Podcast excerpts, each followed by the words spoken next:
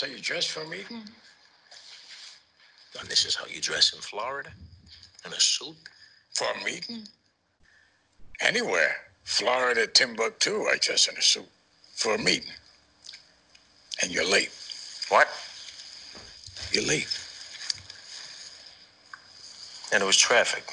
Yeah, it's traffic. Wasn't it traffic? You give me traffic. It was traffic. What do you what do, what do you want from us? It was bumper to bumper. Yeah, yeah, no, no, it's it's bad, you know. Traffic. I never waited for anyone who was late more than ten minutes in my life. That's a great clip right there. That, of course, from Martin Scorsese's The Irishman, which uh, before we get into it, Michael, you listen to the podcastle, tweet us the underscore podcastle.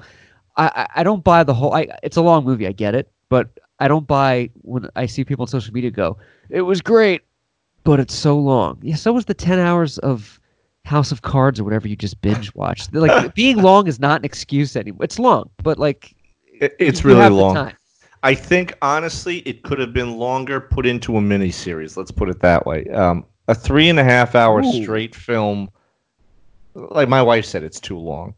It wasn't long and boring like I was waiting for the film to end. I thought it was great, and I wanted to keep yeah. watching more, but I wanted to binge watch a series that was maybe six hours long. I wanted to go roots with it. I want to get down to the roots, if you will. Oh, yeah. It almost uh, became a miniseries, too. Scorsese was saying it could have been a miniseries. They could have covered all the time that he was in Lewisburg. They could have covered more time when... Um, The Kennedy I thing guess, going on. Oh, oh, totally. There's so much footage from the hearings that really was in the, the uh, horrible movie Hoffa by Danny DeVito in nineteen ninety-two. yeah. Um, that could have been put in, but they just didn't have time. And they probably could have even really made a, a, a John Fitzgerald Kennedy character if they wanted to stretch it out longer. But, you know. So much uh, material. Yeah, I think at the time, if you're going to stretch it out to three and a half hours, which is way beyond even an epic two-part movie, that's longer than The Godfather. It's longer than Schindler's List.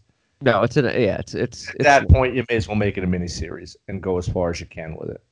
I think uh, they did a great job, though. Um, I, I I agree with you. I didn't feel like it was. Uh, I was waiting for it to be. You know, over. It just kind of flew by. I do I do wanted it to be longer, though, in, in a miniseries. It would have been nice to have, like, a six-part, hour-each miniseries.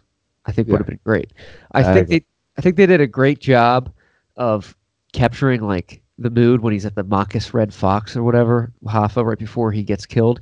Um, that whole day was just guys in and out. Uh, they showed you how isolated Jimmy Hoffa really was. And, uh, yeah. I, the only thing I didn't like about the movie was the casting of Bobby Kennedy. I thought I thought they could have gotten a better actor. He didn't yeah. look or sound like him. It was like you know, it, it's so it, I can't even remember who it was. That's how insignificant the part was. Now the guy who played him in the Hoffa movie, I mean R F K has been played in so many movies. Um, right, Elko Ivanek, however you pronounce his name, looked not a thing like him in the H B O film The Rat Pack. No, uh, not at all. Thirteen Days, I think, got it right. Whoever that actually yeah, was. Yeah, probably. He looked yeah. like him. Um, but in this one, he's like, Mister Hoffa, that is not going to fly. And I'm like, that's just, that's just, you can tell that guy's just acting. He doesn't even look like him. Right. It had to be a relative or something. But I thought it was so, I didn't know the story before. Did you know the story about Sheeran, uh, the, the uh, Irishman? I, I, I didn't really know this. I didn't the, know. Yeah, only what's what had been put out in the build-up. Um, but, you know, there's so much back and forth. So Charles Brandt, who wrote the, the book, I Hear You Paint Houses, um, claims that the, uh, he had Frank Sheeran in numerous sit-downs for the, over the period of five years. And the two of them sat down and talked, I guess, while he was in that nursing home. And um, yeah, he just... took notes and let this guy divulge little by little each minutia of his life, uh, leading up to the, the big points, which um, made for the story. And then there's this guy, I, Dan Muldea, oh. who was writing the book, I think, in the seventies. For no, Hoffa wrote and was writing an autobiography. This guy Muldea was writing another book uh, claimed bullshit. Yeah. I think he was just jealous because Charles Brandt got the story that got publicized. I do he, too. Yeah, did. It was all bullshit. He didn't kill anyone. He he he killed a lot of bottle of wine and things like that. Nah, yeah, and it was a lie. The guy was a drunk and he was telling stories. And maybe he was. Maybe that's all true. Here's what maybe. I personally think. And, uh, of course, world-renowned forensics uh, pathologist Michael Baden, who was uh, famous in the nineteen seventy-eight hearings that when they re, um, reintroduced the case of the Kennedy assassination. That's kind of how he got his claim to fame. And right. then he came, and then he, he got into the O J trial, and then he started doing H B O uh, live. Right. Uh, what do you call them? Uh, like coronaries. Uh, he he was doing. Uh, he was dissecting the people. What do you call it? Autopsies. Autopsies. Yeah, yeah, autopsy with Michael Baden. So he claims that all the I evidence is consistent uh, in Frank Sheeran's story. My personal take, and Michael Franzese comes out right after the movie got released into the theaters, of course, because Michael Franzese is the all-knowing. Uh, he says. You know, great acting, great, incredible acting by Al Pacino and, and Robert De Niro. You know, as far as the story being accurate, you know, there's uh, been all this said. He never gives a straight fucking answer, friends. No. Yeah, it's He's, all over you know, the place. Did you kill anybody? You, you know, I get asked that all the time. I always ask people why the fascination with it. But, you know, if you killed everybody, there wouldn't be anybody left. It's like he's just the worst interview and the worst commentator. Nothing specific. Uh, no, never get specific. And anyway, so Franzese, sa- Franzese says that the uh, the story was great acting, but probably not credible. There's so many people that claim they killed Hoffa. Here's my personal take from Joe Schmo live yeah. on Podcastle. You're here to hear first, folks. Of all the stories I've heard, I just think this is the most credible. We don't have the forensic yes. evidence. The forensic evidence that was uh, unearthed claimed that in that house, it wasn't consistent with Hoffa's D N A, that it was somebody else's D N A in the blood. Well, yeah, because they probably whacked a lot of guys, probably having something to do with the Teamsters in Detroit, or maybe... And- And they didn't want him to be found. Let's not forget, this wasn't like, hey, they found Hoffa. Who did it? it they, they, they did not want this guy to be found ever again. And and you never will. And even no. actually, Franzese no, he's that. he's uh he's what is it? Uh, you know, evaporated, um, disintegrated, uh, boiled in acid. Like th- you're never gonna find Hoffa. He's not buried anywhere. I'm, I'm certain of it. Vaporize. I was just oh, thinking yeah. that. Oh yeah, yeah. Okay. No, he was likely. Where's Mason? Incinerator. He was likely put into an incinerator. But I, but this the reason I believe this story is because you know Jimmy Hoffa was no fool. He was doing battle with these guys. All the people who became his, who were once his friends, became his enemies.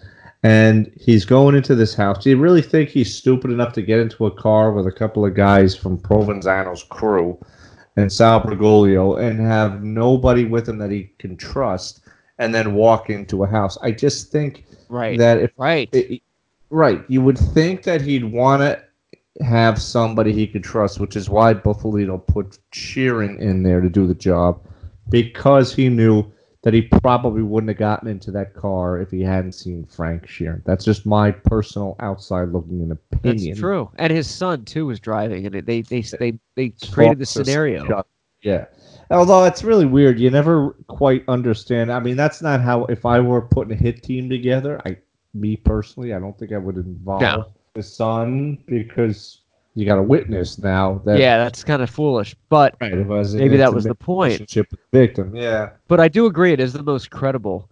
And uh, out of everything you hear about Hoffa, um, you didn't like the original, the movie in the nineties, the DeVito one. They did three scenarios in that one of how he died, and none of them were um, really it's plausible. So yeah, I think Jack Nicholson was the better Hoffa, though, personally. He oh, no, like I agree. Him. Yeah, I think he looked like him. He played the part better. You know, right. Pacino was, um, how do I put it? He didn't look anything like him. No. He probably played the part well. Um, He played the part as I've seen him play on stage before. I, I don't know how to describe it. You'd have to see him his theater work. He, he was yeah. very... Huh, you, you never trust millionaires' kids. I gotta go. I, I can't I watch this. I, I can't watch I, I, I do... I, I don't know how to put it. He was just very... Um, I watched him in Salome back in two thousand two. Salome oh. the Dan on yeah. Broadway. He played King Herod almost exactly like he played Hoffa. And I'm not... You can never knock a legend like Al Pacino's yeah. acting. He's great in anything he touches. As far as... That's just an observation I made. Um, that's it, a good call. It, It's just that style of his flow, his language, the way it flowed in, in the script was more like that. It wasn't like watching him play any other character, but I, I immediately connected to, oh, yeah, it's like King Herod again when he was on Broadway. Right. And unless you've seen him on stage, you wouldn't know what I'm talking about. I do think the de-aging process they used was done very well and respectfully. I was a little worried, like, all right, they're making these guys younger, yeah. it's C G I, but you really you really didn't know unless you just you knew that. I mean, it looked very realistic. Two contacts in his eyes. Look, what I thought was ridiculous. I thought De Niro did an incredible acting job, but was could they have found a guy who looked more the part? Of course they could have. They could have actually found an Irish guy. Um, yeah, there's no. There's actually no Irishman in the movie. I read that on I M D B. There's not like a single Irish person in the movie. No, none of the actors. Robert De Niro was like a quarter Irish. His father was half Irish. His mother was a million different things. Um, right. You're right. There, there wasn't. So I, they probably could have found a big old Irish, but you know that wouldn't have sold the same. So what do they do? They take right. De Niro, who's like five foot eight. They had to put lips on him to make him look taller. He's not a big guy. He's yeah. seventy-six years old. So the de-aging, of course, right. cost the studios a lot of money. But I want to talk about that for a minute. Yeah. Money situation. So yeah, let's Mar- get into that. So Marty, um, I guess, went on Kimmel. And he talked about how he had met with right. Al Pacino. And Al Pacino and he had met back in like nineteen seventy. At the time, Coppola had picked up Al Pacino, and Scorsese was still small-time working with his friends from the neighborhood, which was, you know, De Niro, Keitel, all the guys in the Lower East Side. Streets. Right. So Coppola picks up Pacino, and he um, shoots him to superstardom, and then it goes on a dog day afternoon, and Marty Scorsese was still trying to make it with his crew of guys. So now he uh, gets he gets Al Pacino on board, and um, apparently he got him on board for the project like nine years ago. So we're going back now to two thousand ten. Apparently nobody wanted to fund the picture. That was the words that Martin Scorsese used. Nobody would finance the picture. Huh. I didn't I'm know looking, that. Well, I'm looking at that going, these guys, if you can't get a studio to finance it, you do like Mel Gibson did with Passion of the Christ, which, of course, no studio wanted to touch. You fund it yourself. Why? Yeah, and that grossed six hundred fifty million dollars. Because you're filthy fucking rich. You can afford to finance it yourself. Of course. I just don't get that. These rich guys don't want to put any money down to produce anything themselves. They ask for these studios to do it for them. They're so rich. Right. You, you never do what Gibson understood. did. Gibson right. put up like thirteen million dollars of his own money. Movie grossed six hundred fifty, which most mostly that went back to him. Um, the, he, the, you have you have the money to do it. It's weird, and it's it is kind of surprising that no studio wanted to pick this up. Well, it's the same thing as you know. Um, I I can't say I financed a film, but I chipped in as a financier for one once, and it went belly up, and it was a whole lawsuit. And anyway, oh yeah, right. Long story short, um, yeah, it was my movie. It was Revenge of the Don. Uh, I, I bilked Biscardi out of twenty grand. How about that vacation we took? Motherfucker. I saw that was on Wikipedia. That's so ridiculous. Is it Wikipedia? Yes, it is. Really interesting. Well, yeah. Um, Wikipedia. I found that today, actually. Wikipedia? What on like Doylestown or something? I don't know, something. But wow. Um, so anyway, uh, what the hell was I talking yeah, the about? The movie studios not picking this up. Right. These rich guys. Yeah. Oh yeah. So uh, I I put in for pre-production, And it was a small amount of money. It was like ten thousand bucks. And um, I remember saying to this these people, "So you're telling me you're you're pitching me, little guy, little man, for the small fruit you're trying to uh, you're trying to get from me. You need a hundred grand to make a fifteen million dollar movie. The hundred grand is is pre." Production money." I said, "Okay, all right, well, I'll get it to you. If you give me a contract that says I'll get this money back on X amount of days, X amount of months, okay, I'll give you the money." And then that was a whole nother story. But right, they were telling me that the pre-production was going towards showboating the script to these movie stars. They were talking to Woody Harrelson, Bruce Willis, I think James Caan. And I said, you know, all these people are multi-millionaires. Multi-millionaires. You're asking me for a little chump change. Right. Sit down to go to dinner with these fucking people. Yeah, uh, that's what it is. That's what it, it's what it was. Right. And that's the money I gave for. So naturally, the movie never happened. And I thought the movie was a good script. I don't know if it'll be made. It's very. I, I'm not gonna. I can't talk about it. Uh, it's not an N D A or anything like that. But you know, good. Taste yeah, yeah. Up. No, it's a. It's okay. In production. You don't want to. But it was. Rock the boat. Uh, it was a script that was ran along the lines of The Irishman. Let's just say it was good, and they probably had the kind of actors that could have put this together if they really wanted to. Yeah.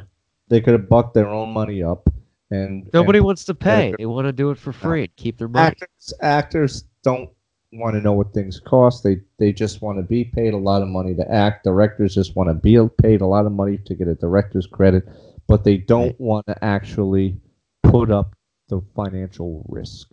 It's also tough, too, as an actor or a director, I'm, I'm imagining, to put up a lot of your own money, because then you're like worried about it as opposed to just focusing on your craft and, and things like that. But, but when you have Scorsese in his history, I mean, really, it, it, the studios really should have bid in this. Take a look at a guy like Al Pacino, who's now t- taking anything that comes to him. Yeah, he'll do anything. I just saw he's doing something about Nazi hunters, and it's going to be on, I don't know, Amazon Prime, Hulu, whatever. It's not going to be on the big screen. Right. This is a guy who is now seventy-nine years old. Yeah. Uh, could retire just on SAG royalties. Oh, yeah. Interest on... from the bank he could live off yeah. of. Um, but they all kind of, you know, they got to keep working. They got to work. The whole point of these unions, you, you've got probably background artists, extras, who've been working for thirty years just doing being an extra on a studio lot. Who oh, yeah. With the SAG pensions that they get. You get these guys getting paid twenty million dollars a picture. And right. royalties for anything they appear on, on when it's put on television. But they'll take anything. Yeah. And De Niro has always taken everything. People sometimes forget that. He's done a lot of great films, but he also did like Rocky and Bullwinkle. And uh, he's done... Frankenstein, which sucked. Yeah, right. right. He's Frankenstein. He'll, he'll, the guy will do anything if you pay him. He'll, he'll, he's not selective with no. his roles. No, he's not. And I think he, he's a scumbag, and I'm not sorry. Not. Uh, I'm actually... I have no qualms whatsoever about saying to the world he's a total scumbag. Yeah, he's in that weird part of his life where he just needs to like enjoy his legacy and be quiet, but he's just turning off all kinds of people. This big mouth. Who gets up at the Tonys just to say fuck Trump? Like you need Very, to say- Yeah, that's really that's really low class. And also that, that as an artist, as, as you know, a celebrity, like you owe you owe it to people to, to be a little bit more classy, and that that's just alien. I get it. You're a liberal. I understand. You came from a liberal upbringing. You grew up in Greenwich Village. That your doesn't par- matter. Your father was gay. You, your parents were both artists. I get it. You're not coming from exactly a conservative background. I get it. Yeah, but you don't see like DiCaprio up there going "fuck Trump." You know, there's just certain right. things you don't do. Right. His thing is, I'm just going to climate change. I believe in it. I'm going to push for it. And whatever happens, if you like it, you can take it. If not, send it right back. If not, I'll be right. If not, I'll be dating another twenty-year-old next week, right. which he still gets away with. There's no Me Too applied to DiCaprio. The guy's forty-six and still. Uh, Al Pacino's. I mean, I think his girlfriend's like less than thirty. Yeah, Dennis Quaid too. I think his girlfriend's like twenty, and he's wow. sixty. But. But as far as The Irishman goes, I was really interested to learn the guy Jimmy Sheeran from Philadelphia uh, worked with the Bufalino uh, Sheeran. I'm sorry, what was his first name? Frank Sheeran. Frank Sheeran works in. Uh, it's Ed Sheeran, the singer. Works worked for the Bufalino crime yeah. family, which I didn't even realize was a thing up in like yeah. Wilkesboro, Pennsylvania. Yeah, it was um, a Northeast Pennsylvania crime family. He he was a uh, very small family, but a, a small family that actually he personally had a lot of power with. And one of the things I liked was that it was the first yeah. story being told about Russell Bufalino, um, and his cousin Bill Bufalino, the lawyer. Right. Uh, Ray Romano's character. I was glad to see that that story was finally being told. Yeah. You were familiar with this. I know you're you're you know a lot on the, the American Mafia and the history. You were familiar with this before. Um, kind of interesting. And I read about this guy.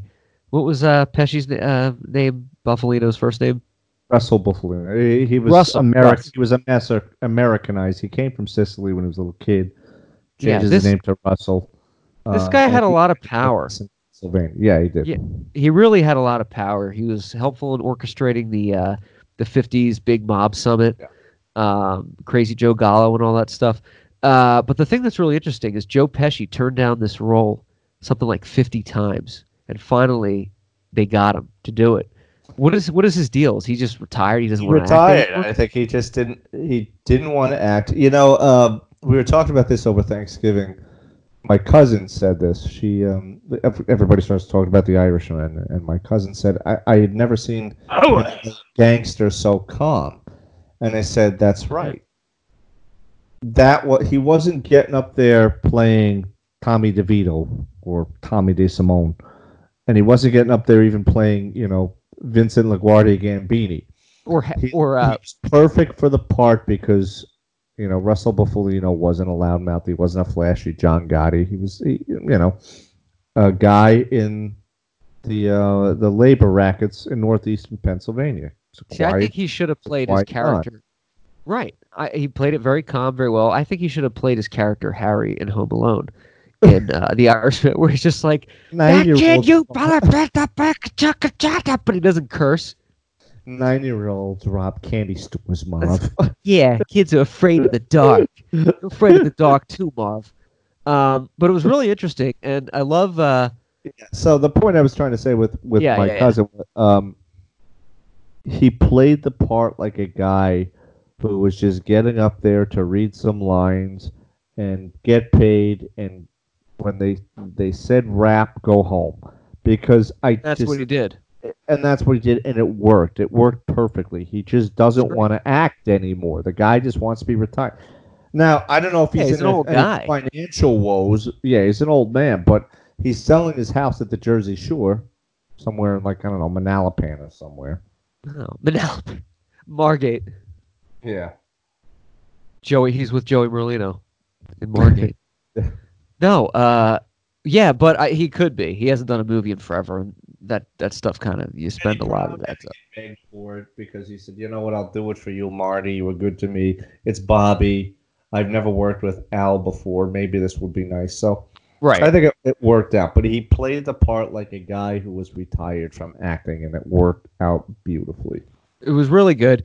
Uh, Harvey Keitel played Angelo Bruno. Angelo Bruno, yeah. Uh, head of the Philadelphia crime family. And w- what I liked about this movie a lot was they showed um, it was very like non-linear in the sense of it wasn't like right. beautifully shot and told in the sense that Scorsese usually does. They had the guy, boom, on the screen, shot five times in the head in nineteen eighty while sitting in the car. They they showed yeah. this because they know people are going to be Wikipediaing these guys right, when they're watching right. it. So they're like, here's what happened, which I, I thought right. was kind of cool because I did yeah. a lot of research on these guys after just because I was curious. Yeah, Bruno was killed by John Stampa um, in nineteen eighty because they had their own wars going on. I mean, it's still the Bruno family as far as I know, and that was what led to Joey Merlino and the wars. The Stanford Wars or whatever they had in Philadelphia. I'm not a, an expert on the Philadelphia mob wars, but, um, you know, subsequent to Angelo Bruno's getting killed, right? Uh, there were a lot of wars, a very significant part of Philadelphia history, uh, which also involved a lot of the Gambino crime family. Sammy Gravano was tight with yeah. Phil Leonetti and um, and his uncle Nicky Scarfo. And, right. Uh, the, he he helped kind of um I don't know play as a mediator. Yeah, all that was going on. Yeah, he so kind of got there, a hand in there. Yeah, very very violent time between after uh, Angelo Bruno was killed, but up until from nineteen eighty, I guess, to two thousand, just a lot of right. Uh, it's a lot of gangland war going on. You can read a lot about that. You know your history very well. It's pretty interesting. There was a character in The Irishman, uh, Jimmy the Weasel Fratianno. Uh, I read. He was a, in, I didn't know he was in The Irishman. Very, very bit part. I read a book about him uh, called The Last Mafioso in high school. I read it in like two days in class because um, I, I just was fascinated by it. And yeah. he, when I was researching this, they were talking about the different crime families in the U S And there was like, you know, he was head of the Los Angeles crime family, which right. I, I didn't even really know. And then you look up these guys, and it's interesting to see like Los Angeles crime family, you know, made members, twenty people. And then you yeah. look at Gambino, five hundred. And it's amazing. They have these little sects even in twenty nineteen, but there's some right. of these only have like fifteen guys in there just because it's it got decimated with the government yeah. technology. It's pretty yeah, interesting. I, I didn't know that uh, Jimmy the Weasel Fratianno was in The Irishman. I have to go back and look at that. But he was. Uh, uh, I only knew it because I saw the, his casting. Uh, oh, I didn't know. Uh, he was, um, yeah, an interesting guy, uh, Cleveland or uh, yeah, Cleveland guy who um, moves out to Los Angeles. Right. But his clubs made careers for guys like Jay Leno, who used to play in Jimmy the Weasel Fratianno's clubs. And, oh, I didn't um, know that. Yeah, and he was actually made famous by uh, Fratianno. And then, of course, he became a government informant. Um, hey, he was singing. But, uh, yeah, he, he was he was he made a lot of famous comedians' careers because he owned the clubs. So. It's pretty interesting when you think about that and yeah. the mafia history there. Uh, one thing that was good about The Irishman, I thought, was the settings. Uh, they did a great job with the, uh, the set pieces, um, the cars. Uh, some of those cars are like, ah, so the, some of those old Cadillacs. Yeah, this is great. Um, but then when they showed uh, Jimmy Hoffa t- towards right towards the end of his life, uh, he was very much in denial. There's a scene, I think it was Atlantic City, could be wrong, where they're honoring um, Sheeran for his uh, recognition in the in the union, and you know he he's telling them all these mob guys are like, yo, you need to stop. They're gonna kill you. We're not. Right. Crying wolf anymore, and he's like, "Oh, nobody does this to me," and he keeps going, and it's like, "What do you think? What do you? What did you think was going to happen?" I mean, yeah. he should have walked away.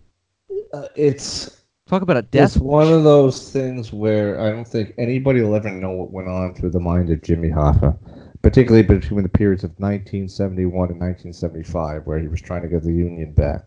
Yeah. Uh, but you know, here's my take on on the guy. He was right. The entire time. Those Kennedys were bad news. He warned everybody, don't trust this guy. And what yes. happened? You know, all the they all the, the guys, yeah, Tony Pro and Sam Giancana, you know, from Chicago to New York are all saying, we need this guy Kennedy because he's going to be the guy to get Castro and put us back in Havana. And no. none of that worked out. And, and what did Kennedy do? These, and he appointed the slimebag brother of his. And what who, happened? I'm ashamed to say my mother shook his hand. Oh, um, really? Yeah, back in nineteen sixty-eight. Really? And uh, he warned these guys. He warned everybody. And what That's happened? True. You know, he stabs them all in the back. The people who got him elected puts appoints his brother. His brother goes, who's ashamed his brother, of his attorney general, top cop, and who, who is ashamed of his father's legacy, and he wants to prove that he's the good boy in the Kennedy clan. And he's going to put all these guys behind bars. We're going to stick the and, Washington Monument right up their right ass. Up their reverends. uh, and I, I just, just thought act. it was. I just want to act, Frank. Um. So, I, you know, you got to give Hoffa credit for that. He didn't trust him from the get-go, but all these guys didn't listen to him. And he was And, right. yeah, you know, he, he went to jail for the reasons that he went to jail for. Um, right. And then when he comes out, Nixon gives him a pardon because he contributed like half a million dollars to the Nixon campaign, which you got to think was a lot of – that was a big chunk of change back in nineteen sixty. That's a lot of dough. That's a lot of skittle. Tracy, that's a lot Tracy, of dough. Tracy, that's a lot of dough. And put all uh, the money on the table? fifteen thousand clams. What do we, so, what do we eat? So uh, I, I, you know, it's tit for tat kind of thing, but part of the True. agreement was Nixon told him, you can't have any union business, you can't be affiliated. They're going to let you have your pension. So he walked away with like a million and a half from his from his Teamsters pension. Uh, that was part of the agreement. And he could retire at least until nineteen eighty, which by that point they figured he was going to be an old man anyway, and he wasn't going to be interested probably in going back to the Teamsters. But the Teamsters was all this guy had. You know, he didn't aspire to be a gangster. He just rubbed shoulders. You know, he let the he let certain people into the unions, and then uh, towards you know halfway into it in the mid sixties, he really didn't want to be. Um, he didn't want to have the the mob connection that he did, so he didn't really want to give away these loans. So guys like Bufalino. And uh, guys like um, Fratianno, or even the Chicago outfit in, in Vegas, who was getting these loans from the Teamsters pension. Right. The guy right. Fitz, Fitz, who replaces him while he's in Lewisburg, is yeah, giving loans fits. out to everybody. And so they, they knew that they said, wow, this guy's a cash cow. We'll never have a problem getting approved for a loan with uh, right. this guy Fitz. While Hoffa's in jail. When Hoffa comes out of jail, he wants to take back power, and that wasn't really in the best interest of anybody who was working, you know, the five boroughs of Philadelphia or Chicago or or Los Angeles or Las Vegas. No. Um, they wanted this. They wanted to, to keep their personal interests at, at hand, at heart. And, yeah, as uh, you, you know, and, and so Hoffa wasn't really for that. No, he wasn't a fan. And to put things into perspective, listeners, of how big the union was back in the heyday, it's not like today where you have all these companies and contractors and companies have their own truck. The union pretty much controlled any time you got any service. You got pillows, you got meat, whatever. There was always a union-backed truck driver yeah. that was delivering these. They really kept the country, in a way of saying, in a point of speaking, they really kept the country going in the sense of what they did. So when you have this guy, Hoffa, who's in charge of this, there's a lot of politics, there's a lot of money involved. I mean, the power was real, and I felt well, like he should have ducked. Funny is, and you take from a duck, guy who was duck, John, very duck. Learn to duck sometimes, John. From a guy who worked for the unions for a very short period of time. Um, labor unions, I, I don't begrudge them. I think they put, give the working man a voice. They give the working man a uh, a pension, a retirement. Right. But if If you're a conservative, you know, you don't you don't like unions. And if you're really not in a big city, you're not pro-union. Um, unions are really big city, and unions are big government. If you move yeah. down to the South and you want to be a painter when, or you want to be a carpenter or uh, an electrician, right, you don't have to go to the I B E W or the uh, – Painters and Allied Trades, which I was with. Oh, yeah. Because it's free market. It's free enterprise. Everything is unionized in the big cities, and that represents big government. The Democrats are for True. big government. That's why a lot of union guys vote Democrat. The working stiffs, the, the, they want their pensions. Oh, yeah. If you're a Republican Kennedy. like Nixon was, or, yeah, you would think. But, uh, you know, Hoffa wasn't for that. It's kind of an oxymoron in a sense. It is. Uh, But they, yeah, they, you know, Nixon obviously was liberal, but Kennedy wasn't really that liberal. Um, no, no, no, so. he was not at all. Uh, and we're talking about the unions, as far as The Irishman is, uh, the film is concerned, there was so much vested interest with a lot of these guys in there. It wasn't just like, hey, we're throwing kickbacks. You're getting. I mean, guys had brother-in-laws employed as presidents. There were pensions tied up. There were special interests. There were. It was basically a cash cow of things happening. They detailed early on in the film about uh, De Niro's character uh, with the meat, um, kind of making these deals very early on. There was so much business involved that if a spoke in the wheel got fucked up, um, a lot of people were getting pissed off. You know, there was so much money. A lot of wow. money. A lot of money going through. And like you said, at the time, unions were larger than anything. So naturally the mob took advantage of it. Anywhere you could make money, the they would there. You know, worm their way into that apple. He's all business. I would honestly, I wouldn't mind getting a piece of this myself. Hundred grand, give or take fifty percent. Uh, that's a quote from Gotti, which I watched again. I usually watch Gotti like once a year, and I'm, I want to get your opinion on this, Michael. Not to shift gears so rapidly, but um, Sammy Gravano, the nineteen ninety-six H B O film Gotti, played by William Forsythe. What is your thoughts on his acting performance? Because there's some scenes where I'm cringing watching him. Like, it's the boss we chose, John. He's the boss. I'm like, ah, he didn't talk like that, but he, but I think he did a good job. What do you think well, about his character? I think he's a he plays a good gangster, William Forsythe. Um, you know, he's a Brooklyn guy. He's, he's flat top. A real Brooklyn guy. He's from Bed-Stuy, for Christ's sakes. But yikes. Is he uh, Sammy Gravano? No. no, no, it's fun. It's the boss. We got Cosa Nostra, John. It's Cosa Nostra.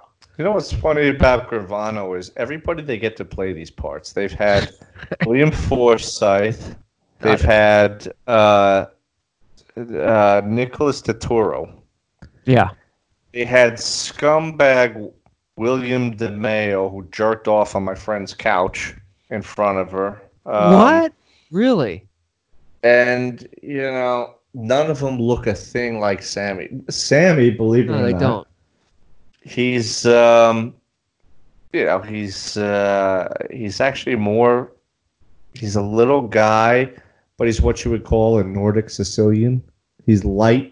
He's got blue eyes. He's got very light hair. They always get these jet black, greasy, stereotyped Italians to play him. Yeah. And Forsythe, I don't know what his Italian heritage is, but whatever. They greased him up to look really dark in that movie.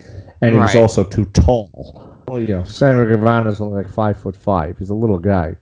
Um, oh, he's that that tiny? He is not a dark. He's not.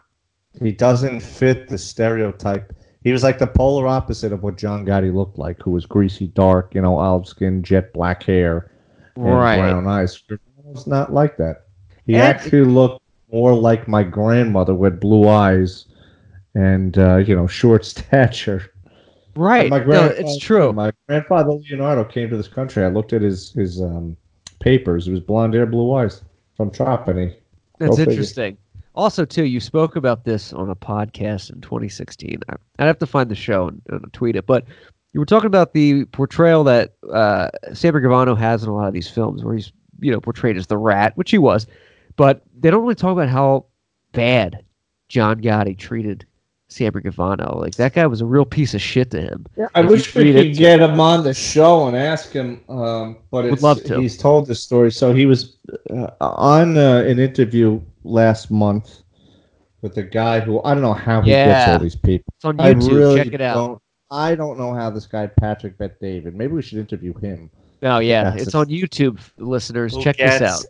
Everybody, he gets all these people on his show. Is this a YouTube sensation? It's so amazing. Gravano does his show, and he did it probably after Johnny A. Light. He got his interview, and Johnny A. Light is very pro Gravano because he hates the Gotti so much. Um, yeah.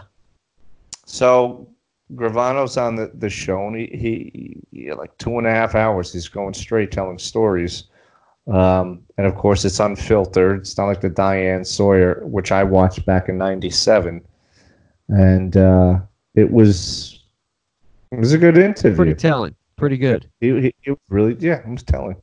But what, what what was the question again? Oh God, he treated him so bad. He treated him badly.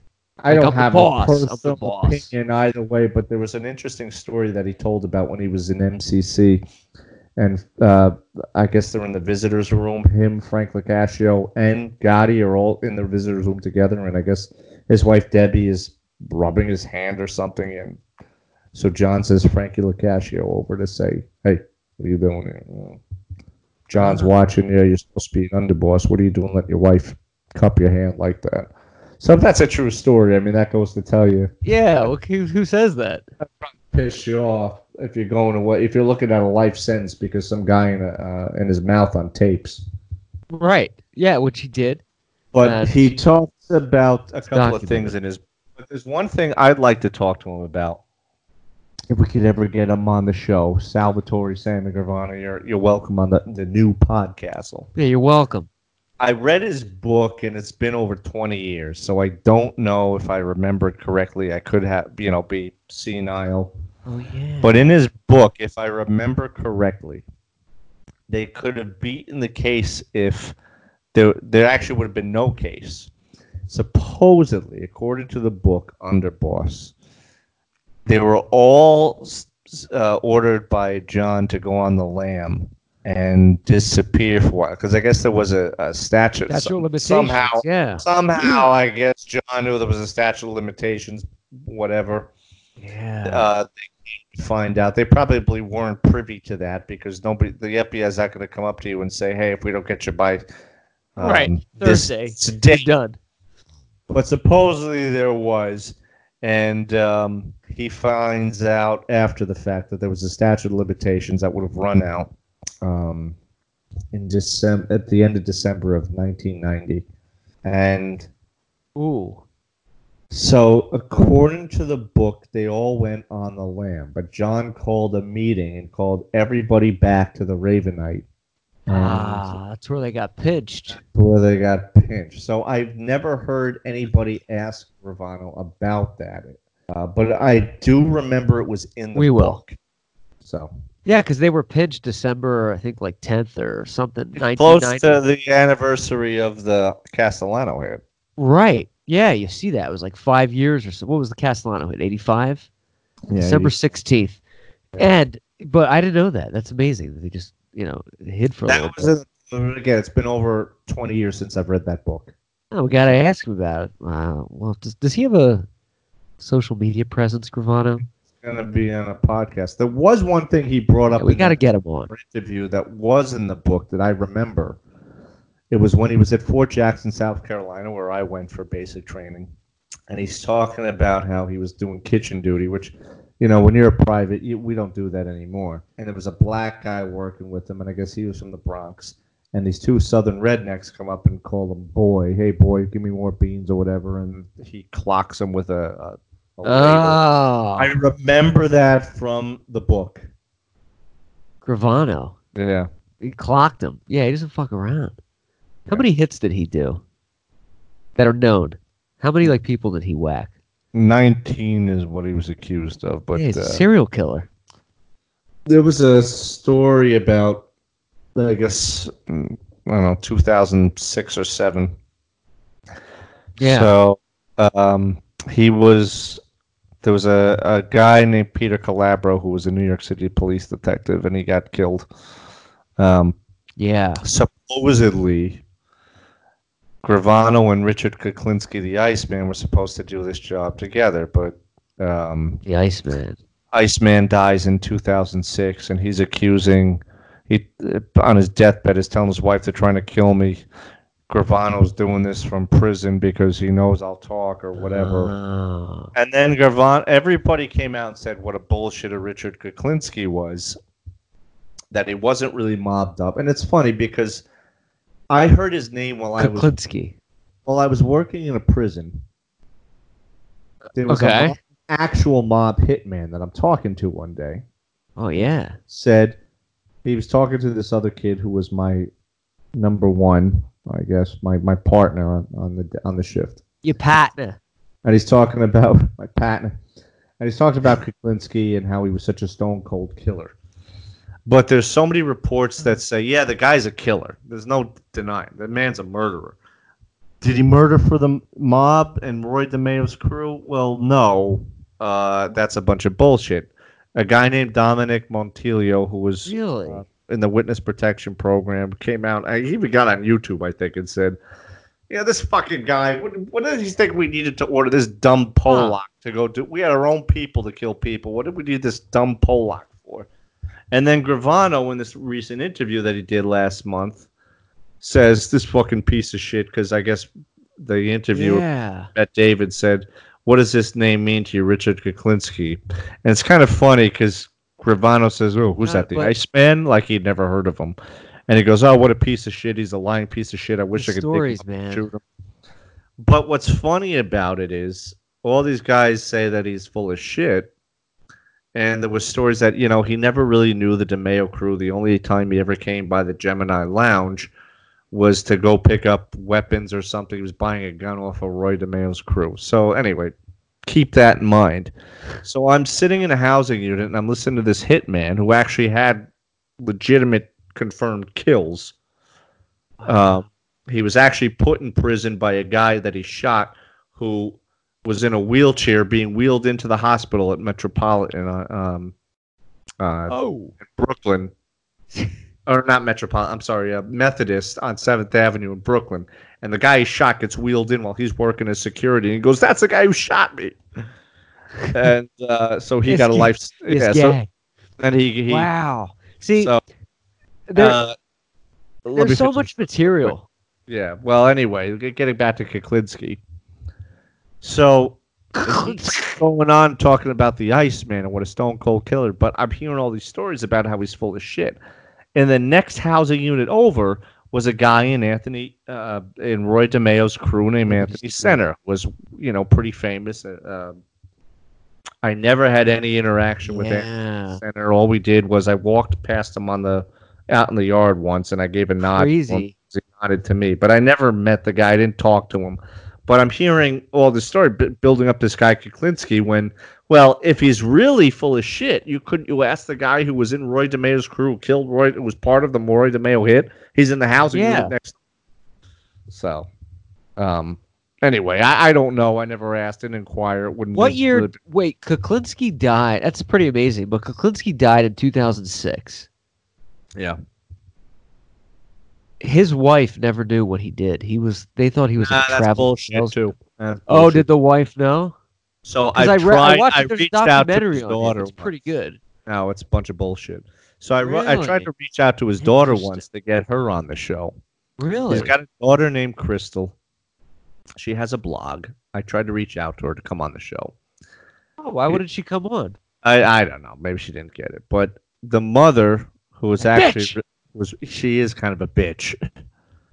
Yeah. The mother knew. Uh, she she played this story like she didn't know her husband. And the, everything. They were like the Cleavers. Oh. And, and everything was so copacetic up there in Wyckoff or wherever though. The hell they lived. He was a wife beater. Child beater.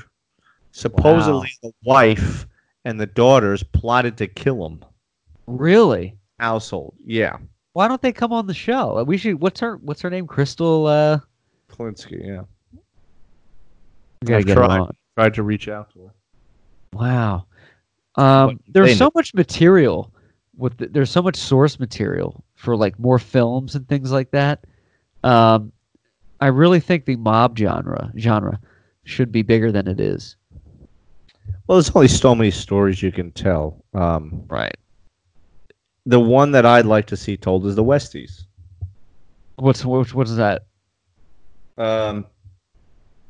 So the Westies, Fratianno, were the uh, Irish mob of the of Hell's Kitchen. Ah. On that note, I want you to savor that that juicy potato. We're going to take a quick break, and we shall return for more discussions on a Italian-American subculture and the film The Irishman right after this.